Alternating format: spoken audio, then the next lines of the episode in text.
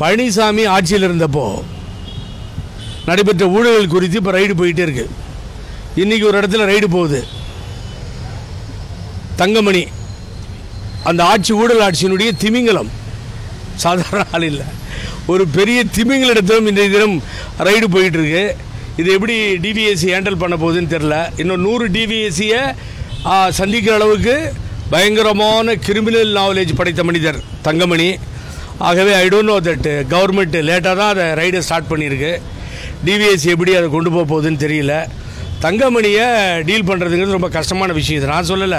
இந்த நாட்டினுடைய முதல்வர் தேர்தல் நேரத்தில் நாமக்கல்லையே சொல்லியிருக்கார். ரொம்ப சைலண்ட் கில்லர் அப்படின்னு. அது ஏற்கனவே சொல்லியிருக்காரு. ஆகவே டிவிஎஸ்சி தான் பார்த்துக்கணும். எங்கேயும் தப்பிக்க விடாமல் இந்த ரைடை வெற்றிகரமாக நடத்தணும். ஜெயிலுக்கு அனுப்பணும். இதுதான் நான் சொல்லிக்கிட்டே இருக்கேன் கண்டினியூஸாக ஏன் அரெஸ்ட் பண்ண மாட்டேன்றீங்கன்னு நான் கேட்டுக்கிட்டே இருக்கேன். இன்றைக்கும் திருப்பியும் நான் அதை தான் கேட்குறேன். இதுதான் இப்போ போயிட்டுருக்கு. அடுத்து தீபா மேட்ரு சார். நான் என்ன சொல்கிறேன் கிட்டத்தட்ட அம்மாவிடம் இருபத்தைந்து முப்பது வருடங்களாக அந்த தோட்டத்திற்கு சென்று வருபவன். செல்லப்பிள்ளை மாதிரி இருந்தேன்னு சொல்லுவாங்க எல்லாரும். அந்த அளவுக்கு நான் நெருக்கமாக இருந்தவன். இன்ஸ்டிமேட்டேஷன் ஆஃப் த கேஸ் அதுக்காக ஓடாடியவன் சொத்துக்களை கொடுத்தவன். நான் வந்து அவங்களுக்கு லீகல் ஏர்னு சொல்லி கோர்ட்டு கொடுத்துருச்சு. அதனால் நான் அது வந்து கமெண்ட்ஸ் கிடையாதுண்டு அவங்க சொத்தை எடுத்துகிட்டு போகட்டும். எத்தனை ஆயிரம் கோடி வந்தாலும் எடுத்துகிட்டு போகட்டும். யூ இனி அப்ஜெக்ஷன். ஆனால் அது வந்து நினைவில்லமாக மாற்றப்பட வேண்டும் என் பொதுமக்கள் பார்வைக்கு வர வேண்டும். தொண்டர்கள் ஆசை. ஆனால் அதையும் ஒழுங்காக பண்ணாமல் இந்த பத்து புள்ளி அஞ்சு சதவீதம் மாதிரி அதையும் நாசம் பண்ணி கோட்டை விட்டு ஏதாவது இவங்க சம்பந்தமாக ஒருங்கிணைப்பாளர் இணை ஒருங்கிணைப்பாளர் சம்பந்தமாக ஏதாவது இருந்தால் முதல் லைனில் எல்லா சீனியர் அட்வொகேட்டும் வந்து உட்காந்துக்கிறாங்க அதை காப்பாற்றுறதுக்கு அப்போ இந்த நினைவில்லத்தை காப்பாற்றணும்னு ஏன் மண்டையில் ஏற மாட்டேங்குது? ஏன் கோட்டை விட்டீங்க? போச்சே. இப்போ அசிங்கமாக இல்லை இது? இனிமேல் நீங்கள் எதுக்கு அம்மா பேரை சொல்லிட்டு அலையிறீங்க ரோட்டில் நீங்கள் அது அப்பீலுக்கு போகிற கதி. கீழே தூக்கி கொடுத்தாச்சுல்ல எவ்வளவு கேவலமான விஷயம் சொல்லுங்க பார்ப்போம் ஆ? அந்த அந்த பசங்களை நான் பார்த்ததே இல்லை சார். அவங்க என்ன திட்டாலும் பரவாயில்ல. அவங்க விஷயத்துக்கு நான் போகவும் விரும்பலை. முப்பது வருஷ காலம். சொல்லுங்க பார்ப்போம் அங்கே அன்னை தெரசா வந்திருக்கிறார். முன்னாள் பிரதமர்கள் வந்திருக்கிறார்கள். அங்கே இருந்து பல சட்டங்கள் திட்டங்கள் நிறைவேற்றப்பட்டிருக்கிறது.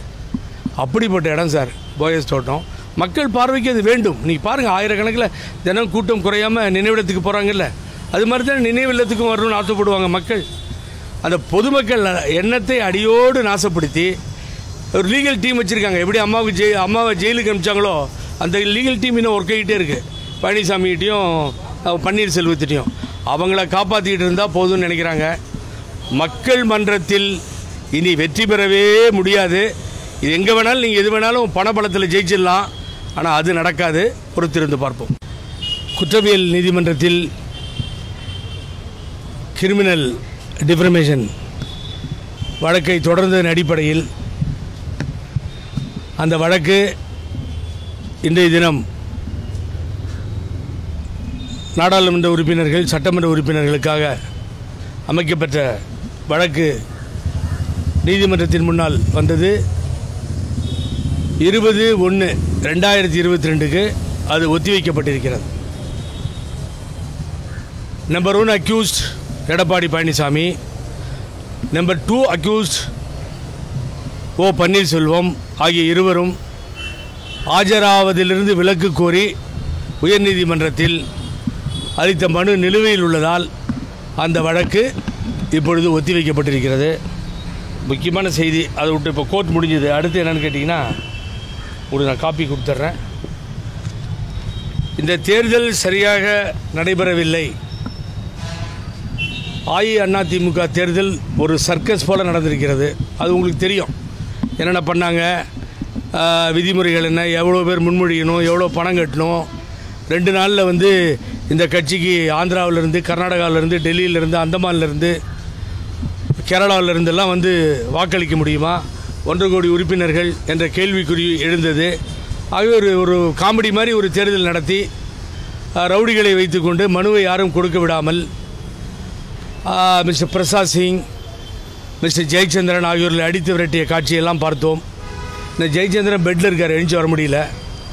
ஸோ இதையெல்லாம் குறிப்பிட்டு தேர்தல் ஆணையத்தில் மனுவினை நேற்றைய தினம் மறுபடியும் நாங்கள் சமர்ப்பித்திருக்கிறோம். தேர்தல் ஆணைக்கு எப்படி இந்த தேர்தல் சர்க்கஸ் போல நடந்தது என்பதை த ஃபண்டமெண்டல் ஆஃப் ரைட்ஸ் பிரதிநிதி சட்டத்தை காலிலே போட்டு மெதித்திருக்கிறார்கள். இது இந்த இந்த புகார் இரண்டாவது புகார் என்னுடைய புகார். தொடர்ந்து புகார் அளித்துள்ளேன். இது சம்பந்தமாக தேர்தல் ஆணையம் நடவடிக்கை எடுக்காவிட்டால் எனக்கு தெரியும். திரும்பவும் நீதிமன்றத்திற்கு போவதற்கு தயாராக இருக்கிறோம். இதுதான் செய்தி முக்கியமான செய்தியாக